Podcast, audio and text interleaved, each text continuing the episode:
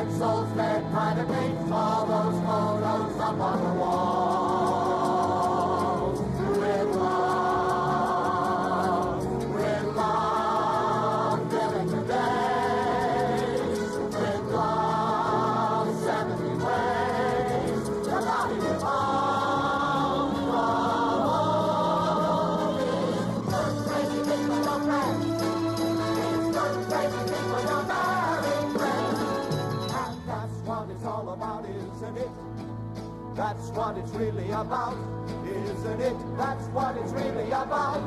Really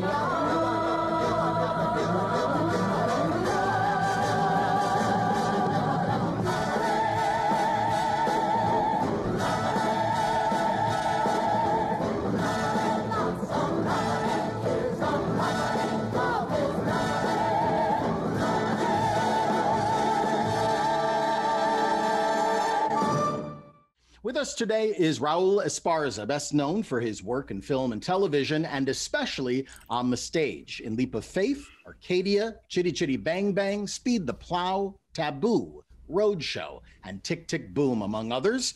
For his performance as Bobby in the 2006 Broadway revival of Company, he was nominated for the Tony Award for Best Actor in a Musical. Robert Falls, artistic director of the Goodman Theatre, whose renowned career includes works in the world of opera and theatre, including Broadway's Desire Under the Elms, American Buffalo, Talk Radio, Shining City, Long Day's Journey into Night, Aida, A Moon for the Misbegotten, and Death of a Salesman, for which he received the 1999 Tony Award for direction. And actor, director, and writer Lonnie Price, who burst onto the scene creating the role of Charlie Kringus in the original production of Sondheim and Furth's Merrily We Roll Along. One of the most accomplished interpreters of the works of Stephen Sondheim, he has directed Sweeney Todd, Gypsy, Sunday in the Park with George, Anyone Can Whistle, Passion, and Company. Welcome, everyone, to the Roundtable. I'm so honored to have this discussion with you about Company, one of my favorite shows. I like to start at the beginning for each of us, where Company came into our lives, either as an audience member or a production that we may have worked on. For me, this was an unusual show because I first got the album, the vinyl, and then I read the scripts, both the original and the revised script, before I ever saw a production. And it's a show I've seen so many times, I honestly don't remember the first time I saw it on stage. But I came to it more in a scholarly fashion than as an audience member. How about the rest of you? When did you first come upon Company? Well, this is the only thing I really have to tell. This is the only story I really have to tell because I've never worked on a production of Company. Although, like you, I've seen an unusual number of them and have always loved the experience. It's one of those things for me. It's like I've actually, you know, you go see Hamlet, an equally mysterious play, as a matter of fact, to Company, where the mystery is sort of, I think, what's sort of interesting about it. And I've seen so many, and the real joy of seeing so many Companies is to see the interpretation that an actor playing Bobby or the director bring to it. So I've seen a lot. But it was one of the reasons, Michael, when you invited me to maybe come on one of these with my favorite Sondheim's, I instantly jumped at the chance because company really changed my life. I was 16 years old, living downstate Illinois in a small farming community where I'd been an obsessive musical theater fan, listening to my parents' albums of My Fair Lady and Oklahoma and Gypsy and Brigadoon. It's really what brought me into the theater, were these albums. And I didn't really know who Sondheim was, in a way. I was 16. It was 1970. I mean, I knew that he'd written these lyrics and he'd done these things. And I went out as soon as Company was released. I'd read a review of it and bought the album, and it literally blew my mind. It was literally 1970, 16 years old, growing up on traditional book musicals and listening to this, and the fact that it was so modern, the fact that it's so challenging, so wonderful, literally blew my mind. And from that moment on, I became an obsessive fan, including, I realized, stealing this copy out of my high school library. And I didn't realize that until I went to look at it this afternoon, and I saw property of Willowbrook High School. So that's how desperate I am. So that was really my introduction to it, was really within months of it appearing and the cast album coming out. Bob, you blew your cover today. They're going to come for you now. I'm going to go next because I think Raúl is probably later, because I'm around where you are. First of all, I want to say what a pleasure it is to be on a panel with Bob Falls, whose work I have just admired and loved for so long and seen almost all of it. It's certainly all the New York stuff. And honestly, and Death of a Salesman was just one of the greatest things ever. And Raúl, whose work I continue to just admire and love watching. So this is great. And Michael, you're no schlep either. I enjoy you. So it's a pleasure to be here. The reason I want to start is because mine started at 1970, and I bet Raúl's didn't. I grew up in New York in Queens, and part of the gift of a kid in Queens for Jewish kids were you were taken to a matinee of a musical. In my case, every year since I was 3 or 4. And that year, I wanted to see Applause because I liked the ads, but they couldn't get tickets. And my family, my mother said, well, they called their broker and they couldn't do Applause, but this new show opened that's supposed to be great for kids. So my grandmother and I my grandmother and I went to see Company on the occasion of my 11th birthday. So I saw Company on my 11th birthday, and it had just opened just a minute ago, because I saw Dean Jones. As for you, Bob, it changed, it blew me away. It was the greatest music I'd ever heard. It's still the greatest music I've ever heard. I think it's really the Desert Island record. If there's one, it would be that. That original cast album is to me just beyond. It's everything I love about the theater. I think it's Steve's, arguably his best score. I mean, there's so many of them, but it's my favorite to listen to. I will say that. It was the first album I ever bought. E.J. Corvette, 320, 329 mono, 379 stereo. I went for the stereo. And I'm not sad I did.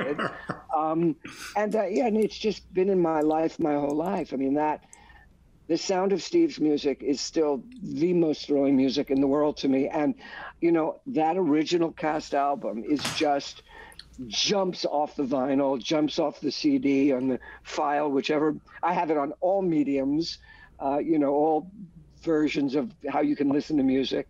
And it's still the most, and I, as a kid, I didn't know what it was about, I'm sure, but it was the sound of the music that it felt like it was my music. It felt like, if I were to be expressed in music, I would like to be expressed that way, in terms of its intelligence, its sexiness, its rhythms, its aliveness. I think it's just the most alive music ever. And, and so it was the beginning of my love affair with Steve. So, and his work, and that's when I was 11, so. When a person's personality is personable, you should notice it like a lump. It's harder than a matador for worsenable to try to get you off of your rump. So single and attentive and attractive a man is everything a person could wish. But turning off a person is the act of a man who likes to pull the hooks out of fish. Knock, knock, is anybody there? Knock, knock, it really isn't fair.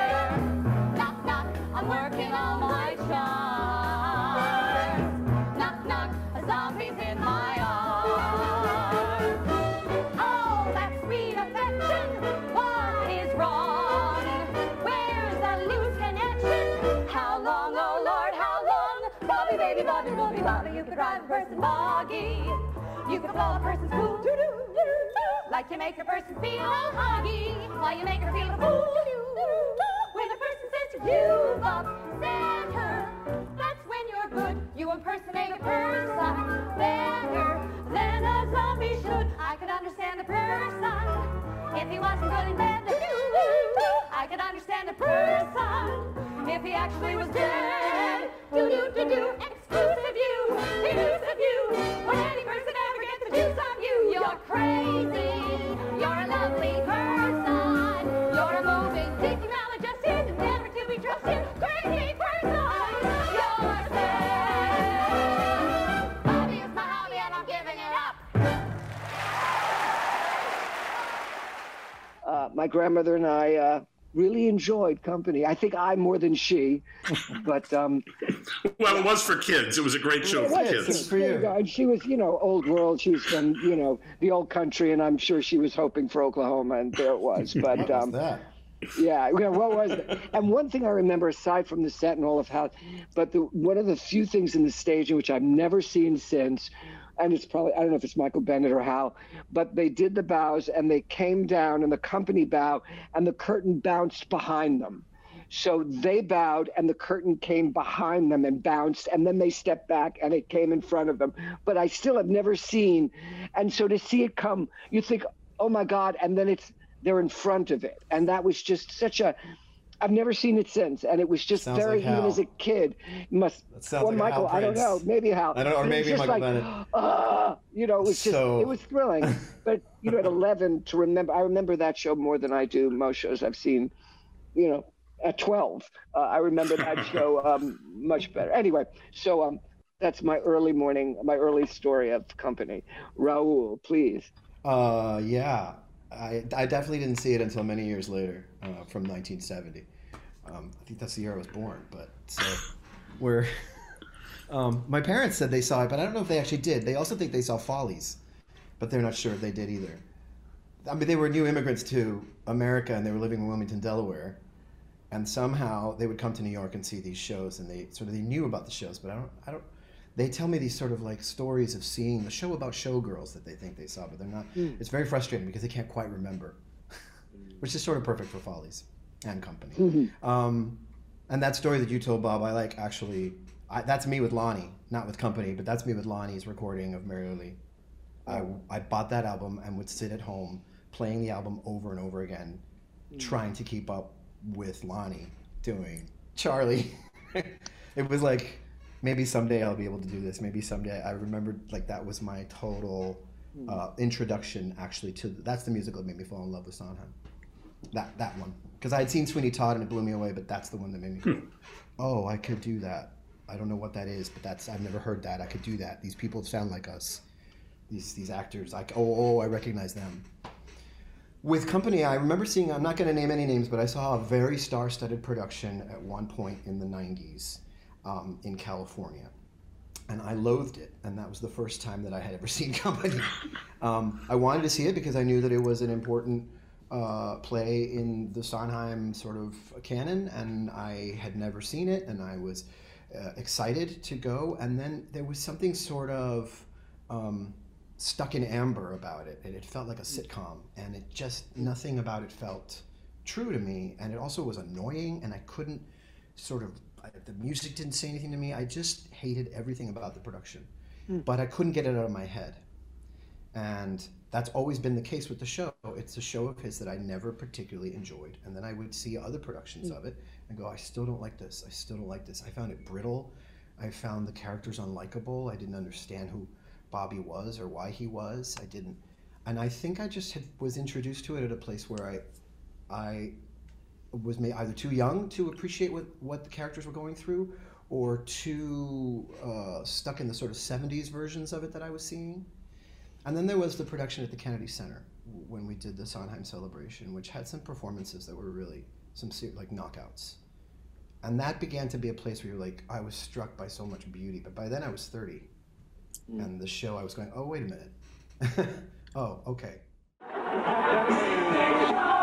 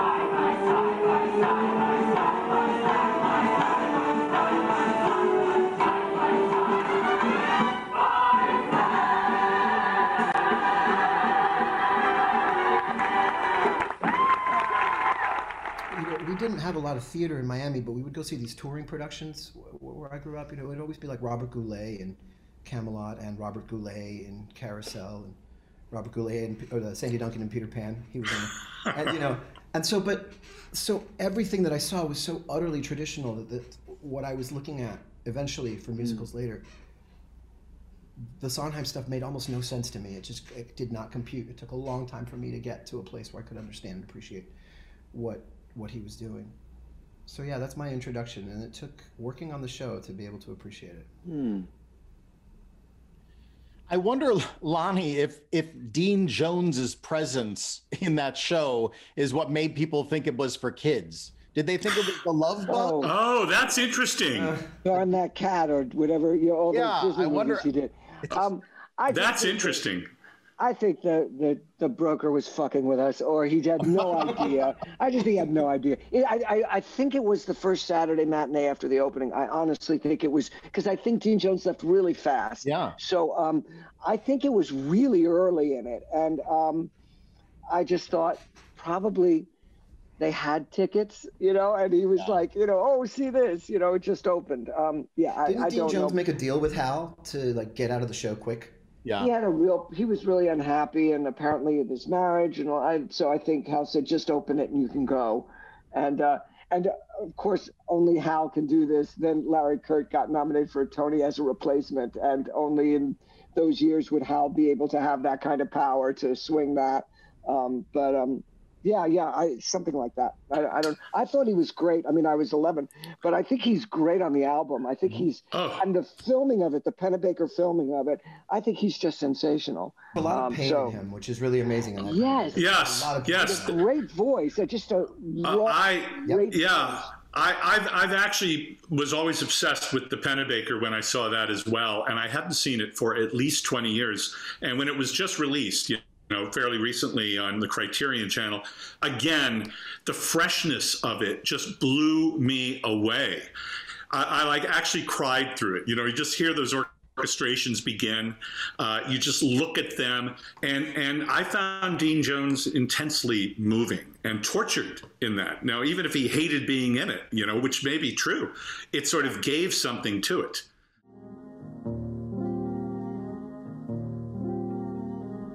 Somebody hold me too close.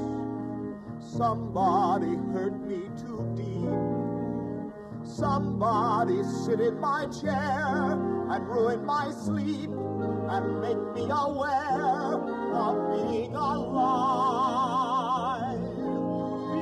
Being alive. Somebody need me too much. Somebody know me too well. Somebody pull me up short, put me through hell, give me support for being alive.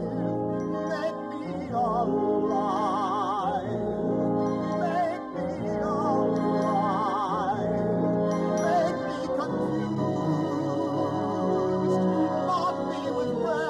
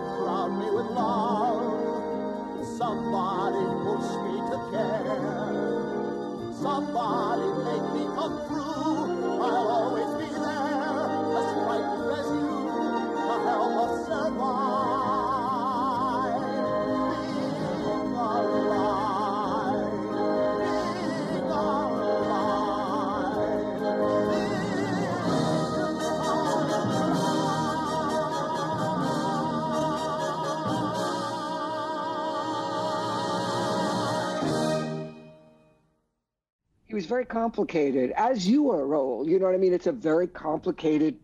It's a very hard. It's a hard. I mean, I just the one I do is with Neil Patrick Harris, and we did it obviously very quickly. And he and I'm interested to hear what you think, Raúl, because first he said, God, this is a really hard part. And I went, well, you react all night. You know what I mean? You are, in general, the least interesting thing happening on the stage. And I don't mean that in you're not interesting, but that you are not the focus of the scenes. You are the bystander of the scenes. And that, I think he was surprised by that. I think he didn't realize quite how difficult it is to be engaged and not be doing. You know, it doesn't, he's not active in a lot of it. He's reactive, which I don't know. I'd love to hear how you would address that, bro, in your performance. I think it's one of the reasons that the way that we did it with John ended up working so well. And, and something about the central metaphor worked so brilliantly. The idea that he was a man who could not play for himself, and he had to learn how to play for himself, that his friends were his company, and that his friends accompanied him. And that at a certain, I remember sitting with John the first time we met to talk about the part. I had seen his Sweeney Todd 3 times. I couldn't get enough of it, and just still sort of obsessing about what they were doing. And I wasn't sure if I liked it. I just couldn't shake it, and just kept wanting to deal with it. And how often does that happen with a director's work? When I was asked to come in to meet him about Bobby, and I told him exactly the story I just said now. I was like, I don't get this show. But I think there's probably something great there that we're missing. And we both said at the same time, I think this needs to be told from Bobby's perspective. We need to be entirely inside his head. Everything about this needs to be inside Bobby's head, his point of view at all times. And so therefore I said, well then, if they're playing the instruments, he can't play. So we both at the very same time went, well, he has to learn to play for himself at some point. And we didn't know which song that would be. Would it be Marry Me a Little, or would it be, if Steve let us do Marry Me a Little, we didn't know at the time, or would it be Being Alive? And so I learned that. I learned a bunch of, I learned side by side on the piano.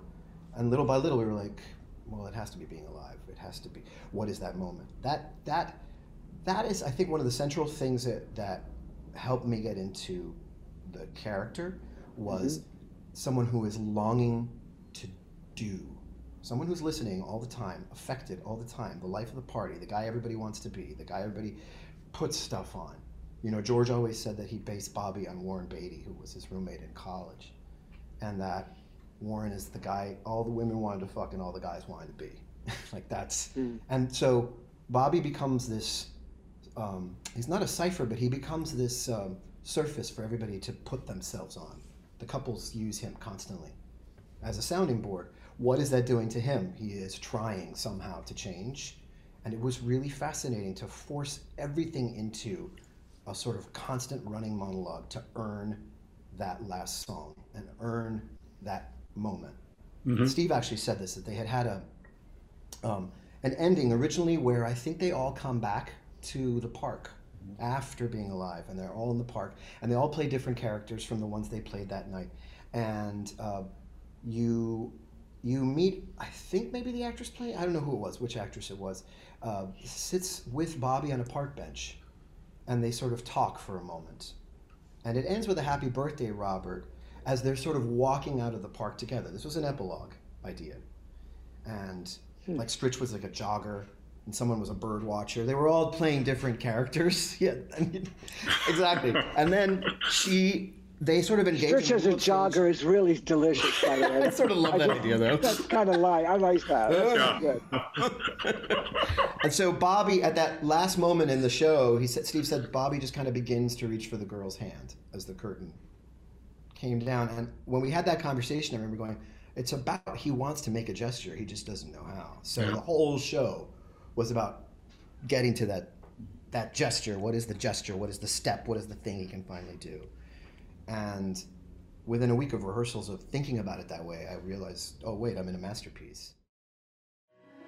Oh, how gently we'll talk. Oh, how softly we'll tread. All the stings, the ugly things, we'll keep unsaid. We'll build a cocoon of love and respect. You promise whatever you like.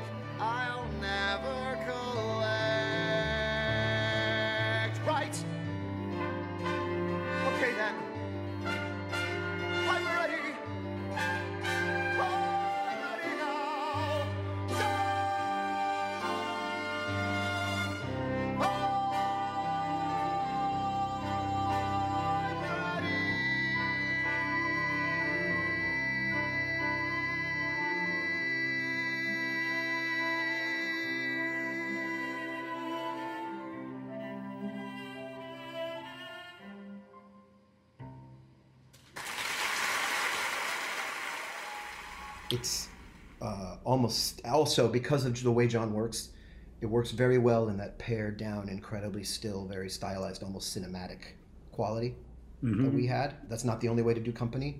I missed some of the exuberance and joy that I think that show has from us, you know.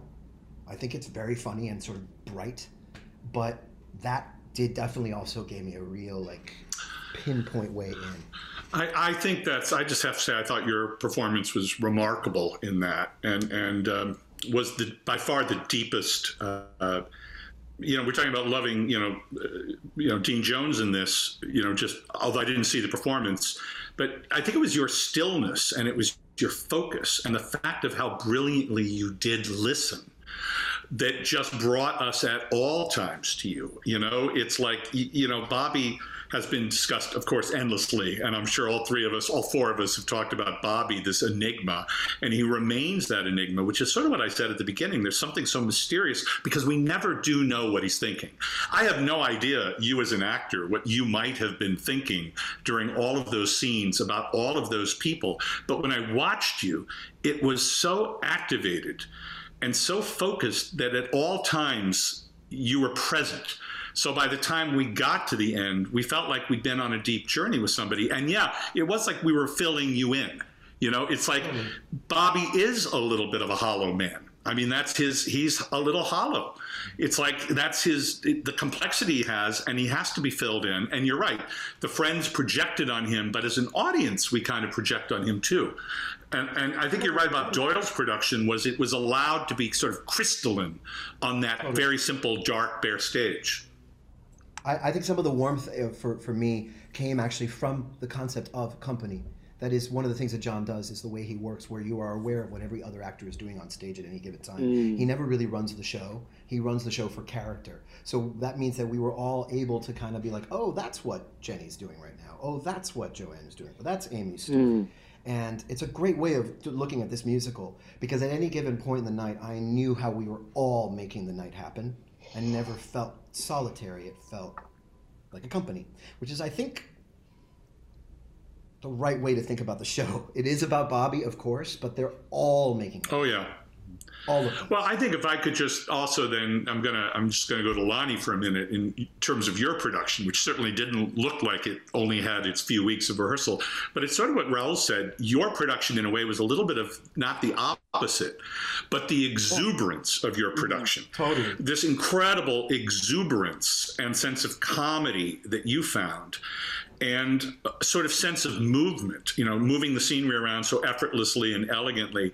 And it was always intriguing to me, these two great productions, that one had this minimalist musical, you know, just the actors as musicians, where you had what seemed to be a glorious 35, 40 musicians playing. So it had all of these bright colors, and it still played absolutely as brilliantly as the darker, more thoughtful production that John Doyle did with Raúl. Thank you. Yeah, you know, I wonder if it's just as I experience the show, and musically, I experience it as so balls to the wall, just so, you know, the brass and just the sound of it to me is so bombastic and so confident and so and layered, but. My experience of it is that it is very joyful. And I think of it, honestly, as looking at each of those scenes as, to me, it's about who's got the power in relationships. In every couple, someone's got the power, and somebody is manipulating the other, or someone is subservient to the other. So my approach in some ways was finding in each couple who that was and Bobby's reaction to that, saying, oh, that doesn't look so good, or that looks, he was always reacting to watching a power play. So anyway, that was sort of my into it. And I did think that, I just think it's funny and very primary colored in some ways. But I enjoyed John's production because I thought it was the upside down of that. Do you know what I mean? It was looking, as you say, very crystalline at that. And maybe it's just my sensibility, and also just the actors I had too, of wanting the wanting it to be very joyful, and the pain coming out of that was sort of my my thought about it. Harry, could I have another bourbon? No, wait. I'm kind of right in the middle of...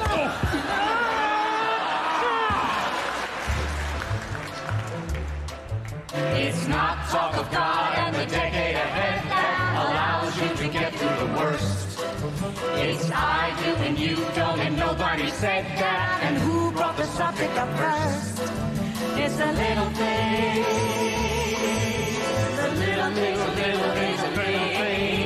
The little ways we try together, cry together, lie together, that make perfect relationships. Becoming a cliche together, growing old and gray together, withering away together, that make marriage a joy. It's not so hard to be married. It's much the cleanest of crimes. It's not so hard to be married. I've done it 3 or 4 times. It's people that you hate together, mate together, date together, that make marriage a joy. It's things like using force together, shouting till you're hoarse together, getting a divorce together, that make perfect relationships. Kiss, kiss.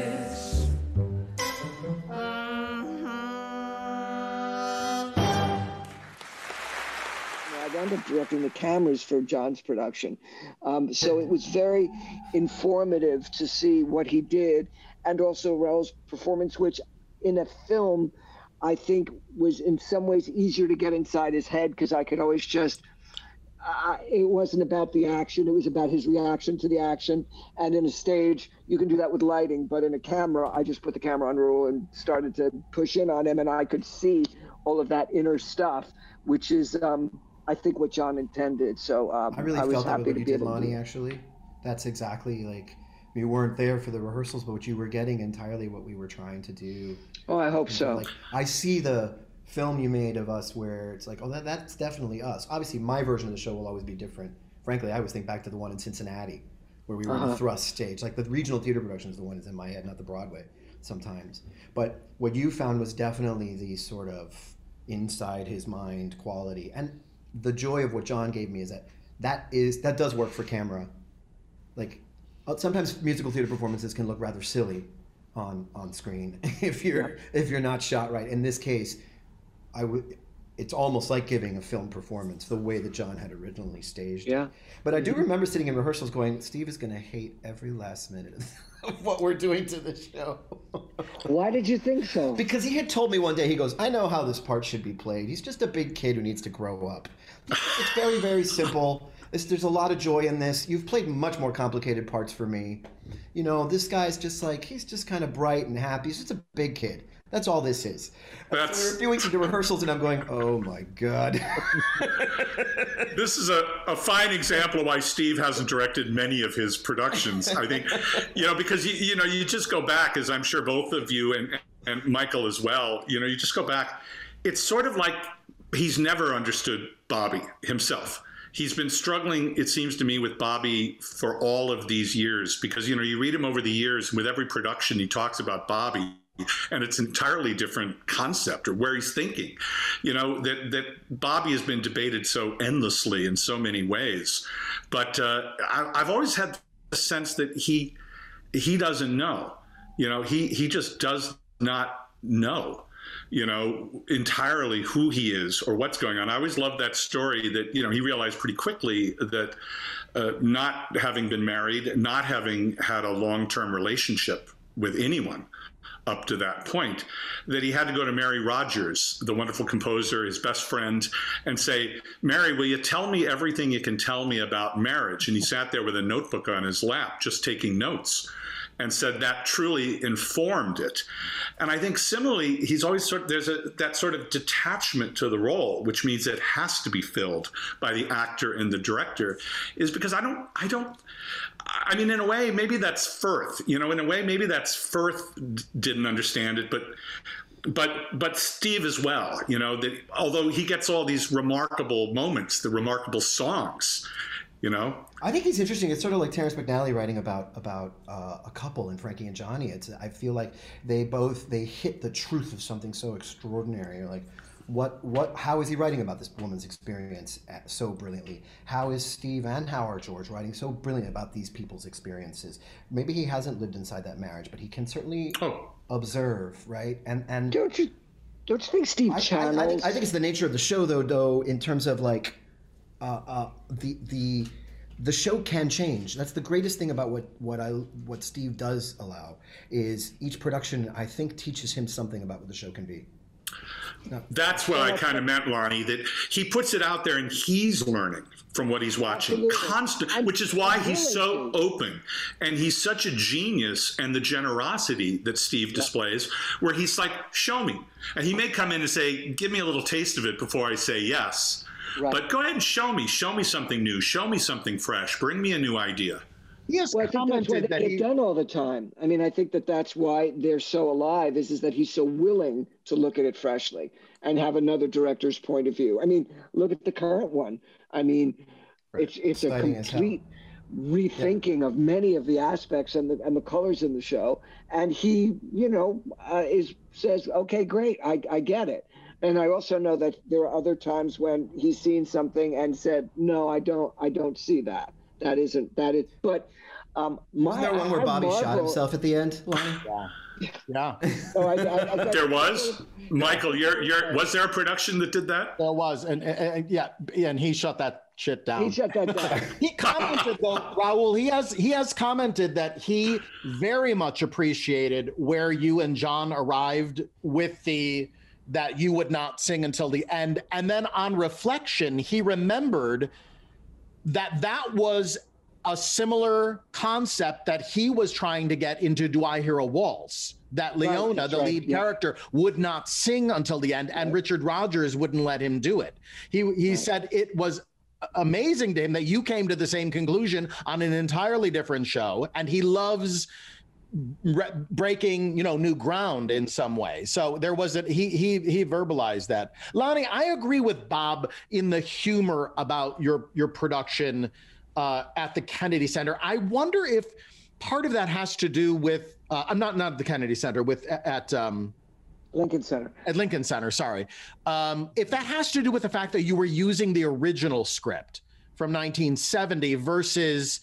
The adjustments that were made along the way by the time Raúl did his version, which modernized it a little bit. When I went back and watched it, and again, part of it had to do with the fact that you kept it squarely in the 70s, at least by the indication of the costumes, that I felt almost inklings of the very best of things like Neil Simon in the early 70s, that type of sitcom-y romance. Whereas the changes that come right from the very beginning in the revision where, you know, it sounds, well, I'm not pregnant. I mean, that just never would have been in the first version. Right. So I felt, I agree with Bob that there was so many solid laughs that, you know, are coming from George Furth in that 70s way. You know, I don't know quite how much the other script has changed. I mean, I know there are some, but maybe the scenes by and large are not that similar. It's just really a question of approach. And also, you know, it's interesting because I read that Hal had wanted to do it for television, Hal Prince, years ago with the Mary Tyler Moore cast, you know, with CBS stars, comic stars from sitcoms, that Hal had wanted to do that on television. It was after I had done this one. But I'm not sure there was that many changes as much as it was just approach. And and I did keep it in the 70s. And I also thought there was something kind of, I guess we all feel that, is that when you're laughing and then it stops and you go, oh, what am I laughing at? That's not so cool. These people are actually unhappy, a lot of them, and they are torturing each other, and maybe relationships are too difficult to deal with. I mean, they've always said that, Steve always said that marriage is hell, but being alone is worse. I mean, it's like, oh, and that's something also that I just want to say about the show, just really importantly to me, is when people say, what did Steve give the musical theater? It's so much in the song Sorry Grateful. What he introduced was complexity of emotion, and we never had that before. You know, along came Bill, and we had Oh What a Beautiful Morning, and it was one color. And Steve said, no, emotions, you're feeling the opposites a lot. And I think that that contribution has been sort of key to what makes him brilliant, is that it's not one thing.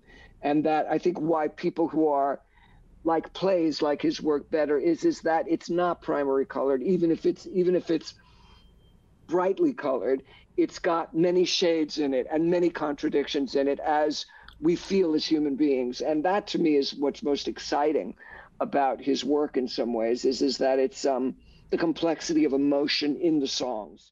You're sorry, grateful, regretful, happy. Why look for answers where none occur? You'll always be what you always were, which has nothing to do with, all to do with her.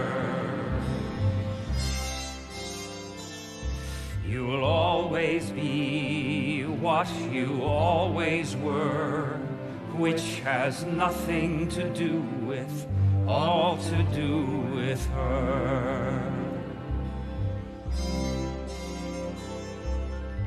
Nothing to do with, all to do with her.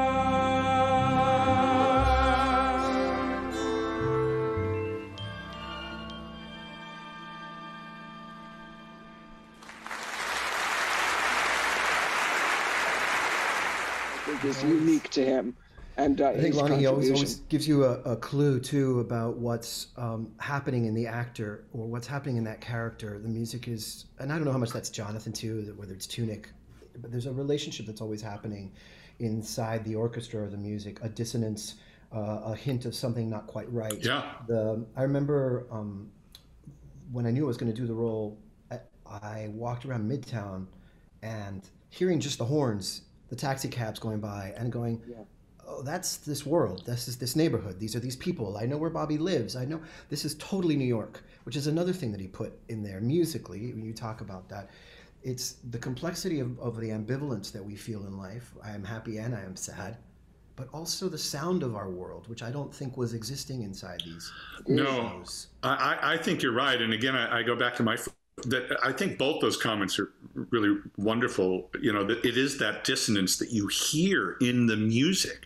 Yes. You know, the beauty of the melodies, and I think it's an incredibly beautiful melodic show. I mean, it's so insane to think how people didn't get that fully in 1970. It's so gorgeous. When it's so gorgeous, it's so romantic at times.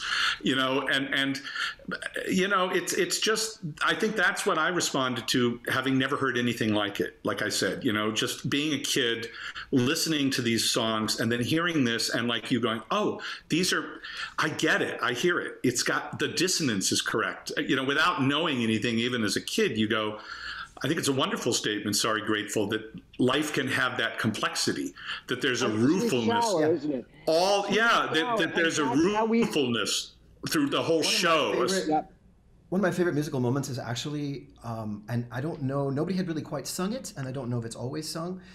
Sorry Grateful crosses melodically with Another 100 People, and he puts Bobby's last note, hurry wide, way up on a B flat. So you are floating above it. And I was like, all right, we'll go for it. And you hit this B flat, and underneath that, in da da da da da da da, like, and it's almost banging against what's happening. As Bobby fades, he finally says, I'm ready, but it goes away musically. And what comes in is the sound of traffic and Another 100 People. And then he does it again with Marry Me a Little, where at least since we were able to do it, Steve kept saying, you can sing that song, but you can't make it any bigger than Being Alive. You cannot top Being Alive. You can't. Nothing about it can be a showstopper. Every diminuendo, every retard, everything has to be honored, or I will cut it. And so he's written. We put it in C. It's originally in B, but we put it in C because it's got all kinds of accidentals the way he writes stuff. And there's a G that Bobby hits, which is a big note, right? And every one of those is a diminuendo. So again, in the music, he gives you this like, nail it, pull away. Nail it, pull away. He never lets you deliver until you're singing the high A's in Being Alive. And that's just a composer acting with you, which is, I mean, I drank the Kool-Aid, man. It's just like spoiled for life. I agree with you. And you know, the great thing is that it makes everybody look so intelligent. I mean, totally. If you do his work, you don't have to be that good in some way. I'm saying it's good that we are good. Totally. But like, you just actually do the, if you just sing it as it's written, you look like a genius. And I think it's why actors, every time I've asked them to do anything, I have never had a no. I mean, ever when I've asked an actor to do a Sondheim show. I really think that that's probably true. I've never had a no. I have had a, oh shit, how can I make it work? But I've never had, oh, that doesn't interest me. It always interests people, because I think it elevates us as artists. Forgive that word, because I really don't use it that much, but I do think that material makes us better. I guess it's like people who love Shakespeare. It's like they could, it's just our Shakespeare. Totally. And you just sort of have to get out of his way. I think you're exactly right when you say that. And the shows keep, like that Bobby's a part you could play for years and not quite get to the bottom of. I felt the same way playing George. You feel it about any one of his characters. I don't need to tell you how Charlie is just one of the most complicated and rich and neurotic and beautiful and soulful, angry. There's just a full human being there who happens to be in a musical. And when were people writing like that? When we would dig into the show too, there's room even for the actors to bring so much of themselves to the characters they're playing in company, which is so surprising because, you know, roles were written very specifically for particular actors. These were major stars that created this. And Stritch in particular was like, this was written for her, about her, with her.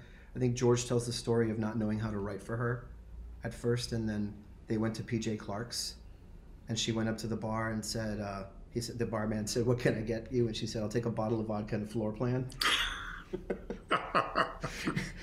And he was like, okay.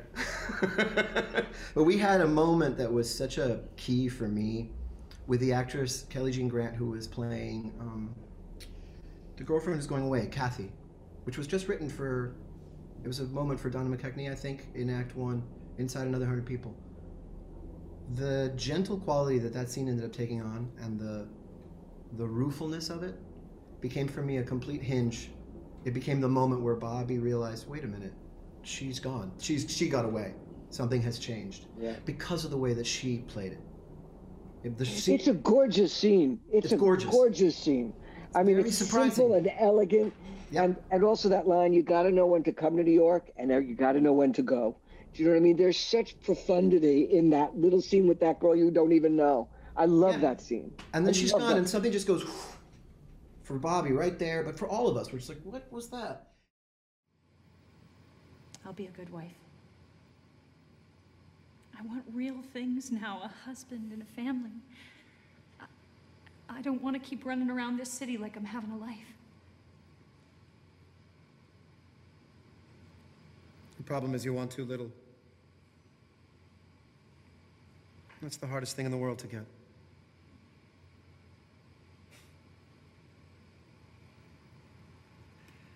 Thank you for your park. You're welcome. Hey, but see, it and I, we just don't fit. I think there's a time to come to New York and a time to leave.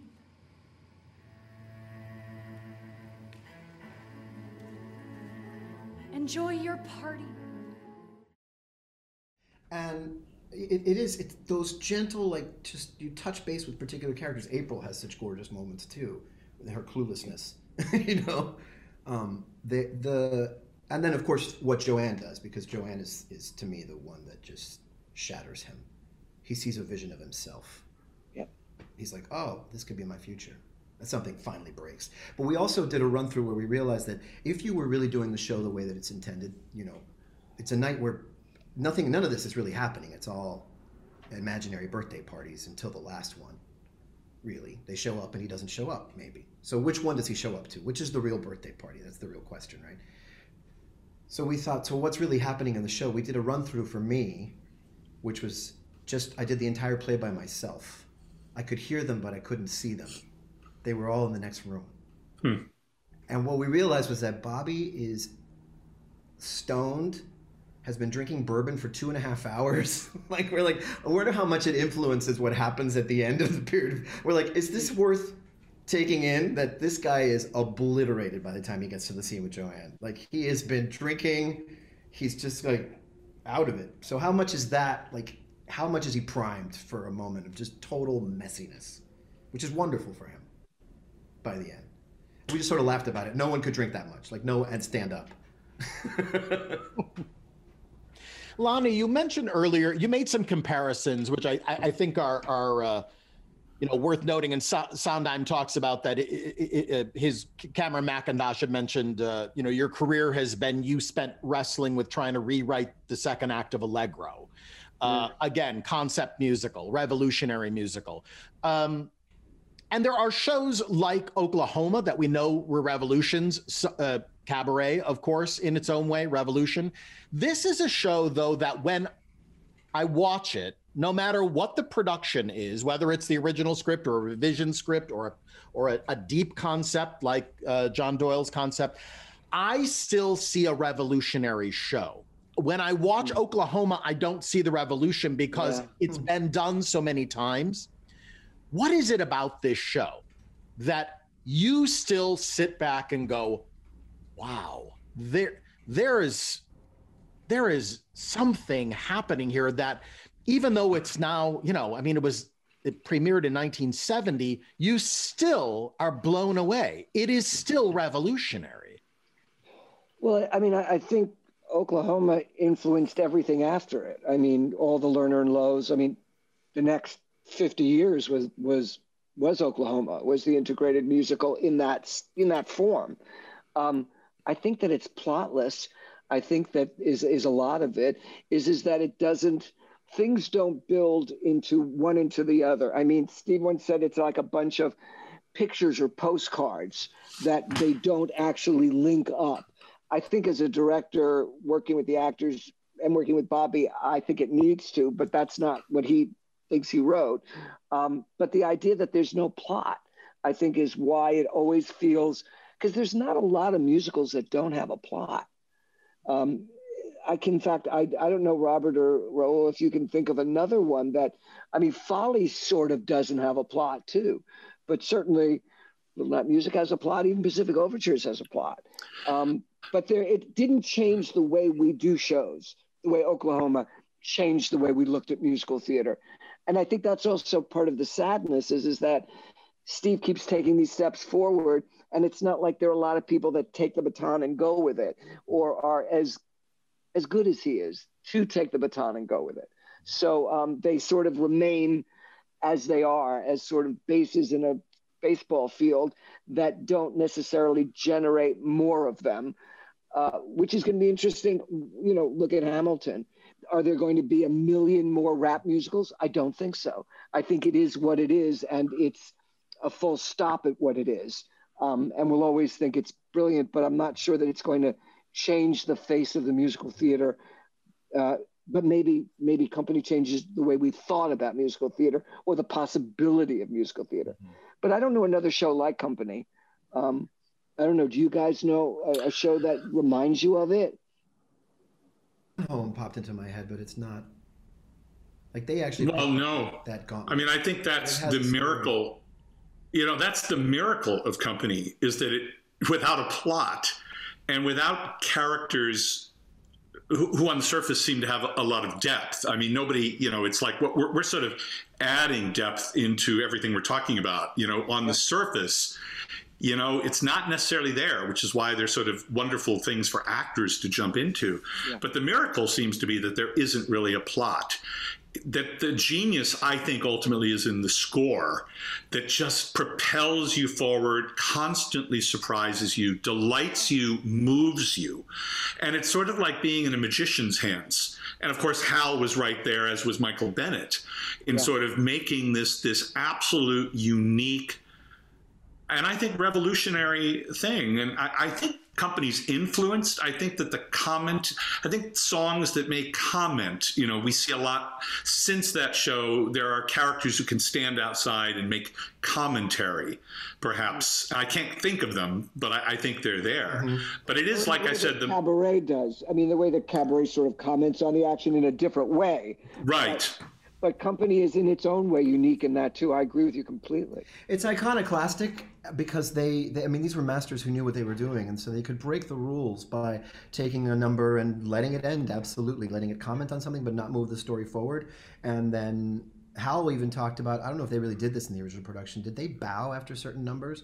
Or they had played with this idea of like, he thought, should we interrupt it completely? Like, do a number, bow, moving on to the next scene. Yeah. He might have thrown that out, but he talked about this constantly breaking that well, you know, I had a conversation with Hal about it, and he actually told me that it did come from an influence of stuff like Pinter and of Albee and of Ionesco, interestingly, that a lot of the sort of the French, the Pinters, where you're sort of dropped into a situation where you don't know who these characters are. None of these people have backstories. I mean, like, what the hell do they do for jobs? You know, one of them's like an airline stewardess, you know, and that's about the only one I'm thinking who I know what she does or they do.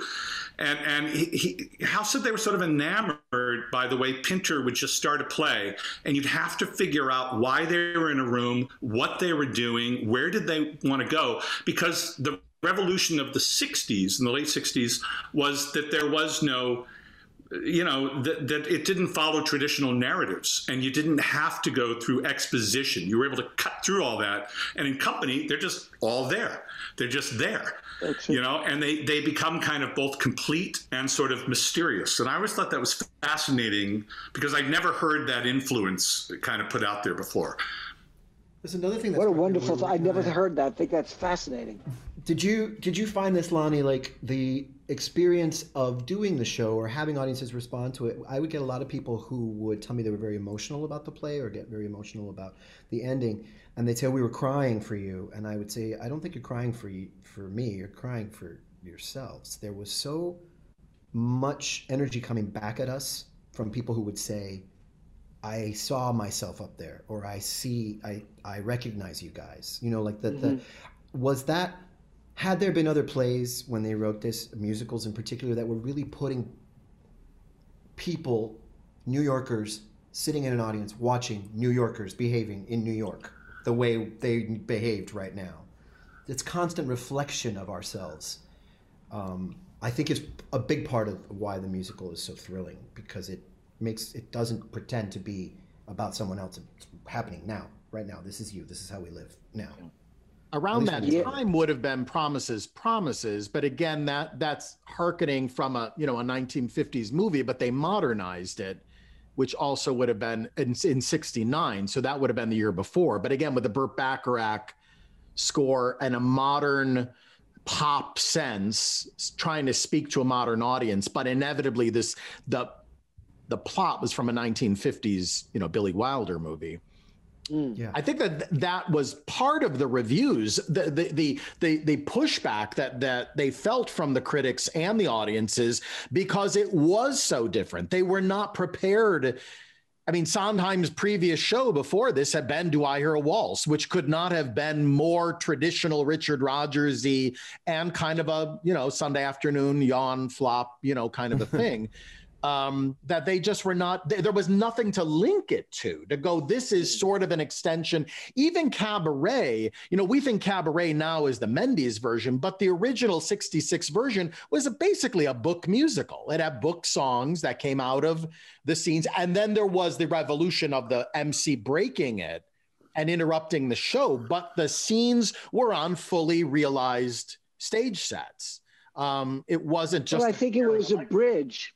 I think it was a bridge, and I think Hal knew that I think Hal actually wanted to go further and abstract it more, but I think he knew he could only take the audience so far. Right. And, I agree. I agree with you. And those techniques of commenting and all of that, I think began there, though I don't know where they began before that.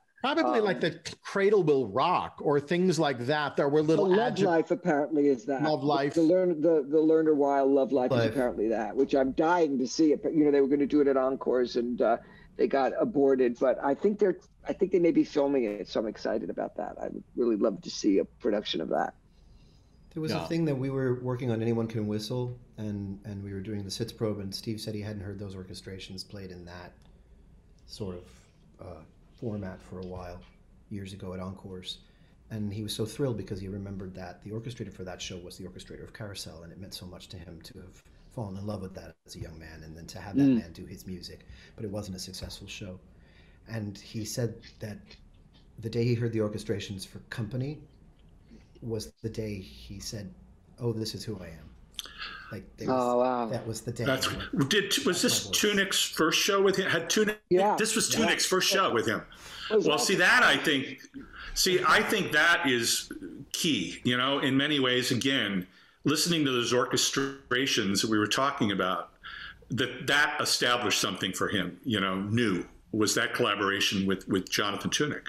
Perhaps. Yeah. And the other thing that, you know, we always talk about with Steve, which is so extraordinary, is that the difference, the man who wrote that doesn't sound like the man who wrote A Little Night Music, which doesn't sound like the man that wrote Pacific Overtures. His chameleon-like, I mean, if you know Steve, you go, yeah, I hear him in them, but it also has nothing to do with one to the other, that he's able to change that radically. Yeah. His style, I think, is unlike anybody. I mean, Rogers was Rogers, you know, Kern was Kern. They were very, Arlen clearly was always Arlen, but Steve is able to, and also all the pastiche and follies of being able to take, you know, just copy and imitate them brilliantly.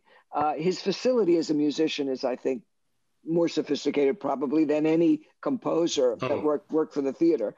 I imagine, you know, more schooled probably as well. He talks about at the time when he was working on Passion that James Lapine wanted to also do this show Muscle with him that he ended up doing with William Finn. And the reason that he declined was that he says, this is a pop score and I'm not, you know, I'm too old. This isn't my style of music. And yet this music coinciding with him at that moment in the 70s is a hugely pop score. Yes, but well, it was one thing I know. You know, Judy Prince apparently, "Ladies Who Lunch" is it? It's not a samba. What is it? It's a bossa nova.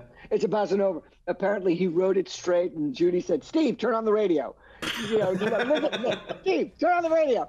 And she, this is maybe lore, but she got him to make it the bossa nova. But that it was done, and I think it's done in this new production, not as a bossa nova. I think they've messed with it. Yeah, they altered it, but I think he, you know, it does reflect the time it was written, and how smart of him to know that he wasn't able to do that. Although, interestingly enough, I love that in Assassins, there's kind of that little rock, you know, the song to Jody is kind of a folky thing. And then at the end of Pacific Overtures, Next, which is sort of a rock song. I don't know what it is, but I was working in Hal's office when that came in, and everybody came running back after Run Through the Road. He wrote a rock song, you know. I mean, they were all just he wrote a rock song, you know. So anyway, that's amazing. Lonnie, I have a question. I think I only read this recently that Sondheim and Hal had been working on Follies prior to Company. Was there that Hal said, no, I want to do Company first. That at least they had sketched, which I always find sort of interesting because I think of Company being such an explosion that led into Follies and kind of conceptually for both of them led into working in this almost more plotless style. But my memory of it, and Michael, you're probably more of the historian than I am, is that Steve and James Lapine had written Follies and it was more traditional. The girls and upstairs. They lost their producer or lost their director or both, and they brought it to Hal, and Hal said, sure, I'll do that, but we're going to do Company first. But that it was sort of a more traditional thing, and that Hal opened it up for them and made it have the ghosts and the memories and the young and the old colliding and all of that. So that's my memory of the lore of it is, but yeah, he did say, wait, I'll do that, but we're going to do Company first. That I do know, is that I remember. Yeah. Right. Imagined it as a murder mystery or something originally. It was like someone got killed on stage. Yeah. Kind of. But I think it had a plot. It had more of a plot, and it was more traditional. Is what I remember about that. I guess that's, I couldn't agree with you more about just that sense that he has of himself as a dramatist first and foremost. You know, that his first thing is to serve the story, which would mean to serve the times, which sort of leads why the scores are so thrillingly eclectic. And, you know, as you said, if you know it deep. But if not, you go, oh, my God, he's captured absolutely these worlds. But he also says that because he is so devoted to story, that this was the most complicated because Firth gave him nothing to hang on to. There was no, you know, there were characters, but there wasn't plot. So you're right, Bob, in terms of what you said earlier, that it really, you feel the full force of Sondheim just roaring out of the gate in 1970. Yeah. And you know, breaking free from Leonard Bernstein and Julie Stein and Richard Rogers and licking his wounds from Anyone Can Whistle, and now going, it's a new decade, and it's my decade, and here we go. I think too, it's important to not underestimate how significant his book writers are, because each of these scores is a response to what those writing partners put in front of you. Having done a piece by almost all of them, certainly Weidman, Lapine, and George, you know, like. John, James, and George, they are so different in their assessment of the world. Whether there's a sort of brittleness to one of them, the smart sophistication of the way that George writes that's mirrored in Merrily and in the way that Company sounds, and the way James is, I think of as a poet, and so those scores have a kind of response to his poetry. And John is a brilliant thinker about a huge vision of the world, and then there's a kind of cutting through of that. It's not coincidental that he wrote a rock song for a John Weidman score. There's a real response in that conversation between what these guys put in front of him and he sets to music. When he talks about them too, I mean, he always talks about the collaborators. I mean, if you ever say the score is by Steve, he always, in all the things I've done, you have to mention the book writer. It's never a Stephen Sondheim show. It's never a Stephen Sondheim show. And just piggybacking on what you were saying, Raúl, Hugh Wheeler, who I think is just a brilliant librettist, and I think Night Music is as good as any libretto ever written for anything. It's just those are the two shows, the Sweeney and Night Music, are my like. Is that my favorite musical? It's not my favorite musical. No, is that my favorite musical? But his response, I agree with you, Raúl. His response to those men and how different they are, and how much he loves and admires them, and how protective he is of them. Yeah. In the years that, the other thing I just wanted to say too is, as a director working, what I've learned from Steve almost more than anybody is, what does this piece mean now in this environment, in this theater, at this time, with those actors? Not what we did in 1970, what we did in 1980, ever does he ever say that to me. It's always, what does it mean here? What is this moment about right now? And I don't know of other authors who have had that much success who are not trying to protect the memory of the great production they did 30 years ago. And he is uninterested in it, uninterested at all in revisiting the past. It's all about, look at, you know, Marianne's production now. I mean, it is just, couldn't be further away from Hal's production or John's and mine. I wanted to work with Marianne, and she has a vision of it. And, you know, I would have done the same thing with Jerome Robbins, and did, in fact. It's a little blush-making, but I admire Marianne so much that if she said she wanted to turn it into a dog, I'd probably go along and do it. I'm going to remind you of that. Well, yes. Well, you've already done a show about a dog, so it's not going to happen again. Yeah. But no, seriously, I do admire her so much. And it's hard for me to imagine it except the way it was written. It's very hard for me to think of Bobby as a woman. So we've had a number of talks, and I've taken a lot of notes. And I'm going to try to get into the female psyche. You know, it was easy enough with Bobby because I can get into that psyche easily the male one. But getting into a female psyche is a whole other matter, you know. And particularly contemporary woman, you know. When I think of a woman, I'm thinking of my generation. It's a very specific story about a very specific person and very specific friends at a very particular time. But the fact that it can translate to a different context just shows how universal it is. I loved it. I mean, I actually had the same sense of hearing the show at 16, like 2 years ago, seeing that show in London. It just, I mean, how brilliant is TikTok, for example? Amazing.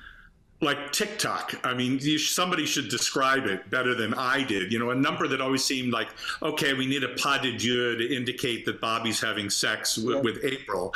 And then to turn it into a woman's clock literally ticking and a desire to find a partner.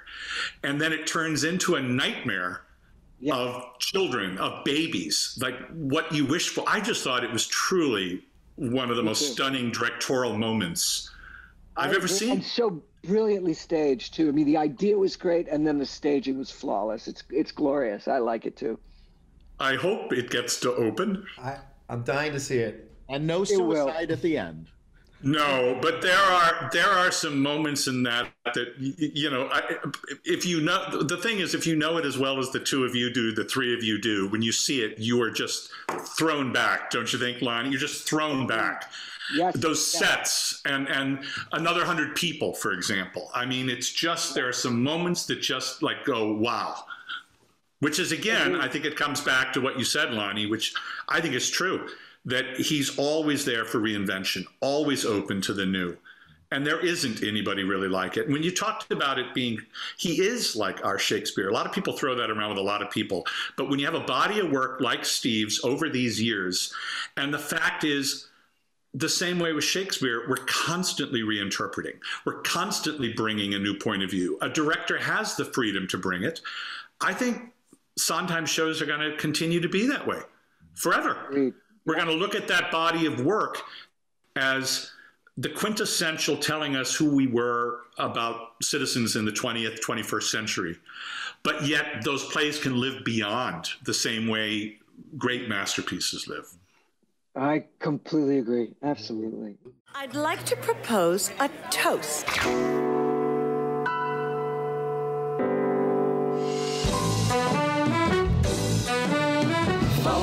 Door chimes, in comes company. No strings, good times, just chumps company. I've always wanted to do it. I love the music so much and wanted very much to update it to now. I wanted to work with Marianne, and she has a vision of it. I admire Marianne so much. The Olivier goes to... Company. Patti LuPone for Company. I think actors are only as good as their directors. And I have been extremely fortunate to work with Marianne Elliott. It's so hard to be married. I've done it 3 or 4 times. We wanted it to feel contemporary and fun. Because she's a woman, everybody has an opinion about what she should do.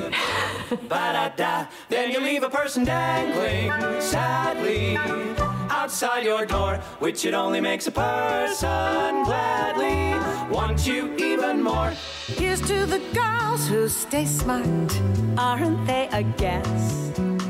Let's hear it for the ladies who lunch. Everybody roll!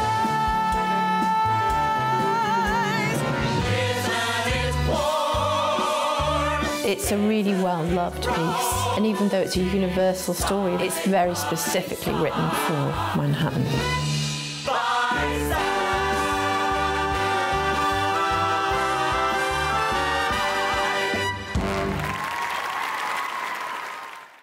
So as we wrap this up, we've been about an hour. I know we could probably talk about this for another hour. I like to just kind of close out with a question that... if somebody were to come to you, they've got tickets to see this show, Company. I've never seen it before. I don't know what to expect. What should I expect? I'm going to go see this thing. It's going to be a Class A production. What do you tell them? What should I expect from this show? Never heard of it. Don't know what it is. What a great question. It's the stumper. How should I prepare myself to see this show? Well, one thing you might say is forget everything you know about musicals. Just it is unlike any musical you'll ever see. So any expectation of go in with no expectation of any thing you have already been familiar with, because it is unlike anything you've ever been familiar with. But I don't know that that would make somebody want to go. So I'm wanting to sell tickets for you. So I'm not sure that that actually is the best thing to say. Isn't that great, though, that we're still saying that for a show written in 1970? That you can still say to somebody, okay, we know you're a traditional, we know you love musicals. We know you love musicals. And you're going to go see something called Company that you've never heard about or seen. And you still described it the way you did Lonnie is kind of amazing, True. You can't instantly go, it's about this or it's about that. That what comes is have an open mind, just experience it. Just be open to it. Michael, what do you tell people, Michael? I tell them you're about to see something that is going to be like nothing you've ever experienced in a musical before. In a musical, you're going to see a revolution happen that happened 50 years ago, and it keeps happening every time somebody puts it on a stage. Mm. You're about to experience that same revolution again. Raúl, how about you? Raúl. A show that's about you, just going back to what I said earlier, and that it's about growing up and learning to love yourself, actually. And it may not seem like that on the surface, but this one is actually about you. Well, I was moved when you talked about the audience responding to being alive, crying at your performance and you throwing it back to them. I don't see how anyone can't be deeply moved by that number, because who hasn't felt what Bobby feels? I mean, who hasn't? Who in the world has never experienced some of the fear, the anxiety, the desires that Bobby sings? We all go through that moment, and I think it's such a profoundly beautiful thing that happens for him. He breaks. Steve said it goes from a scream to a prayer by the end.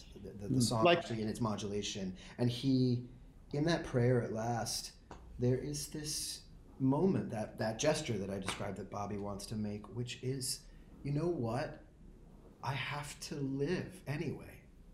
I have to, it all sucks maybe. Nothing's perfect, nothing works out, nothing's gonna go the way I thought it would, it's gonna hurt. So what? It's better to live anyway. I say that all the time about Bobby. That's the central lesson of that show, and it's so moving, I think, to everybody to be like, you know what, I'm here for what it's worth. I should be here 100%, and that's what the show is asking us to do. For all the comparisons that are made of Sondheim to being our Shakespeare, this is his Hamlet. This is his total human being on stage, I think, Bobby. Guys, thank you so much for your time today. I loved having this conversation, and I'm honored that you took the time to have it and get together to talk a little bit about Stephen Sondheim, who we all love. Thank you so much. Thank you, guys. Thank you, Bob. A wonderful conversation, Michael. Thank you for organizing this. Wonderful. Absolutely. Bye, guys. Absolutely. Thank you. Take care, y'all.